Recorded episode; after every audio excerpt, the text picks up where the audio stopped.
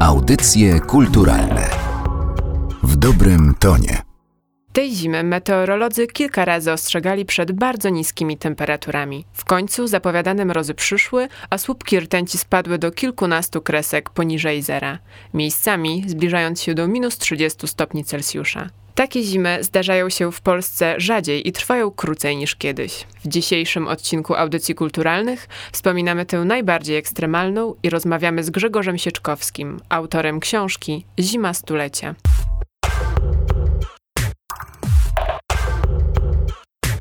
Kiedyś te zimy bywały zimniejsze, to się skończyło tak mniej więcej w połowie lat 90.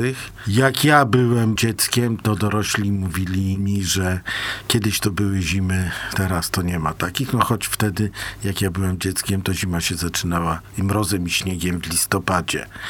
Ale przyznam, że po zimie stulecia w 1979 roku starsi przestali mówić, że kiedyś to były zimy. Bo to była ta zima najbardziej ekstremalna ekstremalna, chociaż wydaje się, że w czasach PRL-u po prostu te zimy wszystkie były wyjątkowo silne. Mroźna zima w ogóle nie była taką atrakcją jak teraz. W ogóle miałem problem, bo na wsi ludziom się zlewały te zimy. No, każda zima dla nich była jakimś utrudnieniem, bo musieli mleko dowieść, bo musieli tam dotrzeć do sklepu, więc oni i tak w każdą zimę borykali się z tymi trudnościami. Ta zima była problemem stulecia, szczególnie dla ludzi żyjących żyjących w miastach. Ta grupa społeczna zniknęła, ale wtedy funkcjonowali chłoporobotnicy. Oni przyjeżdżali, pracowali, dorabiali w mieście do swoich prac, głównie w okresie zimowym. Byli palaczami na przykład, co przy okazji zimy nie jest y, bagatelne. Wielu takich ludzi nie mogło dojechać, albowiem y, opady śniegu były ogromne, szczególnie w północnej i centralnej Polsce z powodu silnych zamieci wiatrów w niektórych miejscach tworzyły się zaspy nawet dwumetrowe, a e, jeśli się przy drogach odgarniało spychaczami wojskowymi te śnieg, to się tworzyły w ogóle jakieś kilkumetrowe pierzeje, kaniony, także z perspektywy stojącej osoby to nawet nie było widać, że coś jest, że jest jakiś tunel przed nim, czy nie było widać góry, samochodu, autobusu, tira, jak to mówimy, czy innego dużego pojazdu. Dzisiaj to jest niewyobrażalne, to są widoki z Alp, takie zaspy śnieżne. Co jest charakterystyczne dla tej zimy stulecia, to to, że ona przyszła nagle, dosłownie w ciągu jednej nocy zmieniła się zupełnie pogoda w Polsce, ale przyszła też w takim okresie, kiedy sporo osób e, podróżowało, bo była to noc sylwestrowa, więc część osób na święta e, na Sylwestra wyjeżdżało poza dom i w związku z tym spora grupa Polaków utknęła w miejscach, w których wcale nie planowała w nowym roku się znaleźć. To wpłynęło na dodatkowe dodatkowy mit tej zimy stulecia, bo ona miała niezwykły początek. Miała początek w Sylwestra i to też nadawało temu pewną dramaturgię. Trochę e, to się stało takie teatralne, filmowe. Do tego wątku chętnie wszyscy wracają.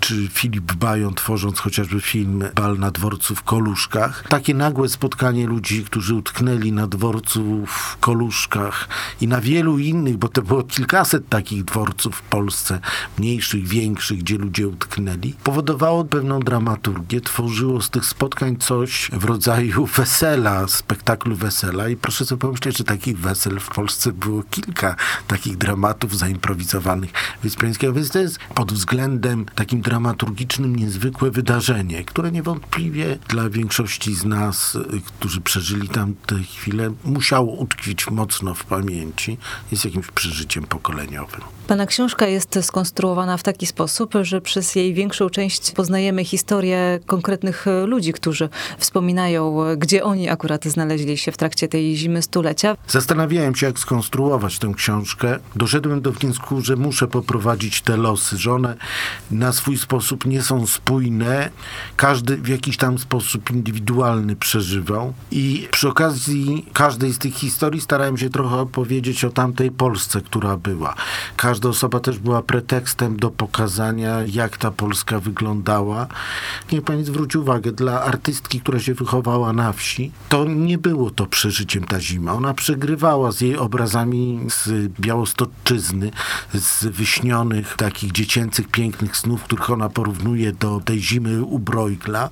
Z kolei ludzi, którzy byli zaangażowani politycznie w tym czasie, którzy też w tej książce występują, ta zima też nie ma takiego wrażenia, bo oni żyli już innymi problemami.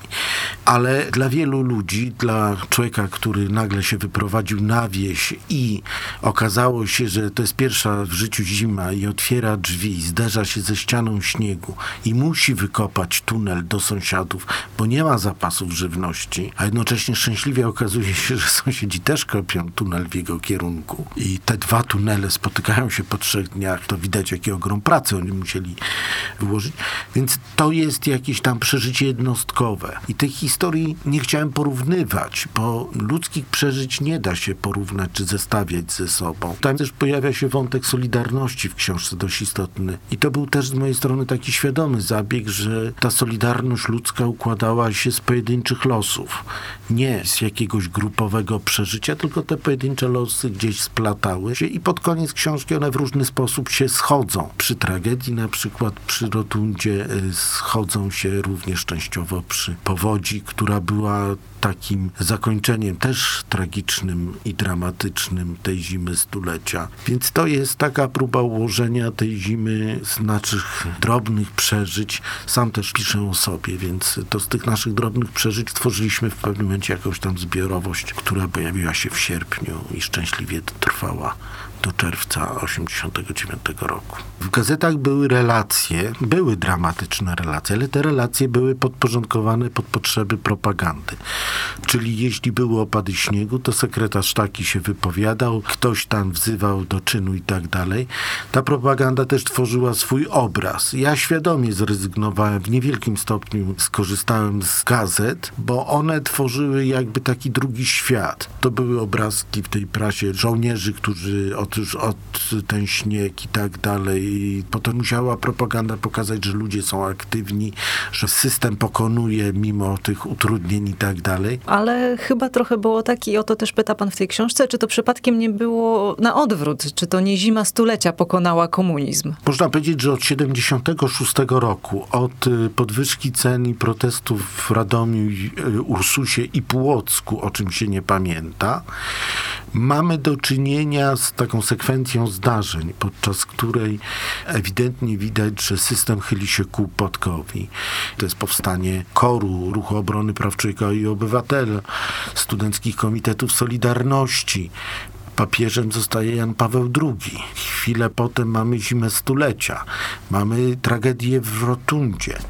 Mamy wizytę papieża i katastrofę Kopernika. Mamy całą serię zdarzeń, które były przed sierpniem, które układały się, pokazywały. Ta zima stulecia przede wszystkim też odbiła się na kształcie gospodarki. Ale przede wszystkim najważniejsza jest ta sekwencja zdarzeń, że zaczynają się dziać pewne rzeczy, które My wtedy jako uczestnicy nie mamy świadomości, że one doprowadzą do sierpnia, ale my czujemy, że coś się dzieje, że coś się pojawia. I to się pojawiło w sierpniu 80 roku. W książce zwraca pan też uwagę na to, że zima stulecia zmieniła relacje międzyludzkie. Bez wątpienia zmusiła ludzi do kontaktów ze sobą. W blokach, wielkich blokach perelowskich, do których ludzie wprowadzali się pod koniec lat 60. i w 70. Taki blok w Warszawie na przykład, we Wrocławiu, w Gdańsku, poza tym, że koszmarnie wygląda, to jednak to jest liczba mieszkańców zbliżona do liczby całkiem sporej wsi. Na dodatek, dzisiaj można mówić, że są lepsze, gorsze dzielnice i tak dalej. Wtedy wszystkie były i gorsze, i lepsze jednocześnie, bo po prostu ludzie dostawali mieszkania z przydziału. I tam był przekrój społeczny. I to samo w sobie utrudniało komunikację ludzi bo oni się nie znali, dostali do tak wielkiego bloku. Ewentualnie no, można było znać sąsiadów z najbliższej okolicy, no bo się z nimi zderzaliśmy, ale tam już mieszkając na pierwszym piętrze z dziesiątego miałem szansę marne poznać sąsiada w ciągu trzech, czterech lat. Z widzenia go mogłem kojarzyć, ewentualnie jak jego dziecko rozrabiało, to można było go powiedzmy tam lepiej zlokalizować. I oni nagle kontaktowali się, bo się pytali, czy u ciebie jest zimno, czy u państwa jest ciepło, czy macie gaz, czy macie prąd, a jak się zepsuło to i tamto. Co więcej, no zaopatrzenie też było problemem, więc oni też spotykali się w tych kolejkach, bo to nie dowieźli chleba, bo to nie dowieźli sera, bo to ser jest tak zmrożony, że go nie można sprzedać i tak dalej. Więc nagle okazywało się, że muszą się porozumiewać. Ktoś mówił, że może pożyczyć słoneczko tak zwane, czyli grzejnik elektryczny do ogrzewania. Więc nagle zaczynała się komunikacja i ta komunikacja może wielką rewolucją nie była, ale była jakimś formą porozumiewania się, która w różny sposób y, potem się objawiała. To nie było nic wielkiego. To nie było tak, że ludzie nagle zaczynali się rzucać w ramionach i ściskać i kochać, ale myślę, że zaczynali się na swój sposób poznawać i doceniać. I myślę, że dlatego też potem y, w stanie wojennym mamy całe osiedla, które na przykład w grudniu i w styczniu płoną w oknach świece w całych osiedlach, bo się poczuli ludzie pewniejsi. A zastanawiam się, wracając y, myślą do tych prognoz, że gdzieś tam y, za rogiem może czyhać na nas ta zima ekstremalna. Czy taki atak zimy, który zdarzył się wtedy na przełomie 78 i 79 roku, również teraz y, mógłby doprowadzić do jakiegoś chwilowego nawet paraliżu? W ogóle ten atak zimy był przewidywany tylko trudno było przewidzieć, że będzie jego skala. To się tak ułożyły fronty atmosferyczne nietypowo, że po prostu tak się zderzyły, że jak gruchnęło to z całym efektem. Z drugiej strony takie opady śniegu to są w żadnym systemie nie do zatrzymania. Po, prostu to jest tak, jak człowiek stanie pod lawiną.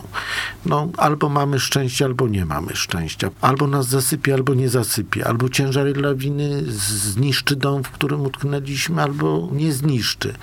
Więc to jest po prostu żywioł nie możemy oceniać tak jak w 1997 roku, w czasie tej tak zwanej powodzi stulecia. Trudno było ocenić, czy państwo sobie da radę. Oczywiście to było trudne też dla ówczesnej ekipy rządzącej. Przypomnijmy, że SLD w wyniku powodzi stulecia przegrało wybory i to słynne powiedzenie o ubezpieczeniach y, Cimoszewicza było. Ale też pamiętajmy, że była ogromna solidarność ludzi wówczas. Co do ludzi, to się nie boję, jak się zachowają. Myślę, że się dobrze zachowają. Jak administracja, jak takie rzeczy, no to trudno do przewidzenia. To są rzeczy dość delikatne. No, mam nadzieję, że zachowają zachowa rozsądek, ale trzeba też mieć na uwadze, że żywioły są trudne do opanowania, uderzają zwykle tam, gdzie jesteśmy najmniej przygotowani. No i ważna jest wtedy wiara, że ci, którzy mają nieść pomoc, są kompetentni, że kataklizmy, tragedie zdarzają się bez względu na ustroje, warunki klimatyczne. To są rzeczy nieprzewidywalne, bo gdybyśmy mogli przewidzieć, to życie w ogóle byłoby nieciekawe.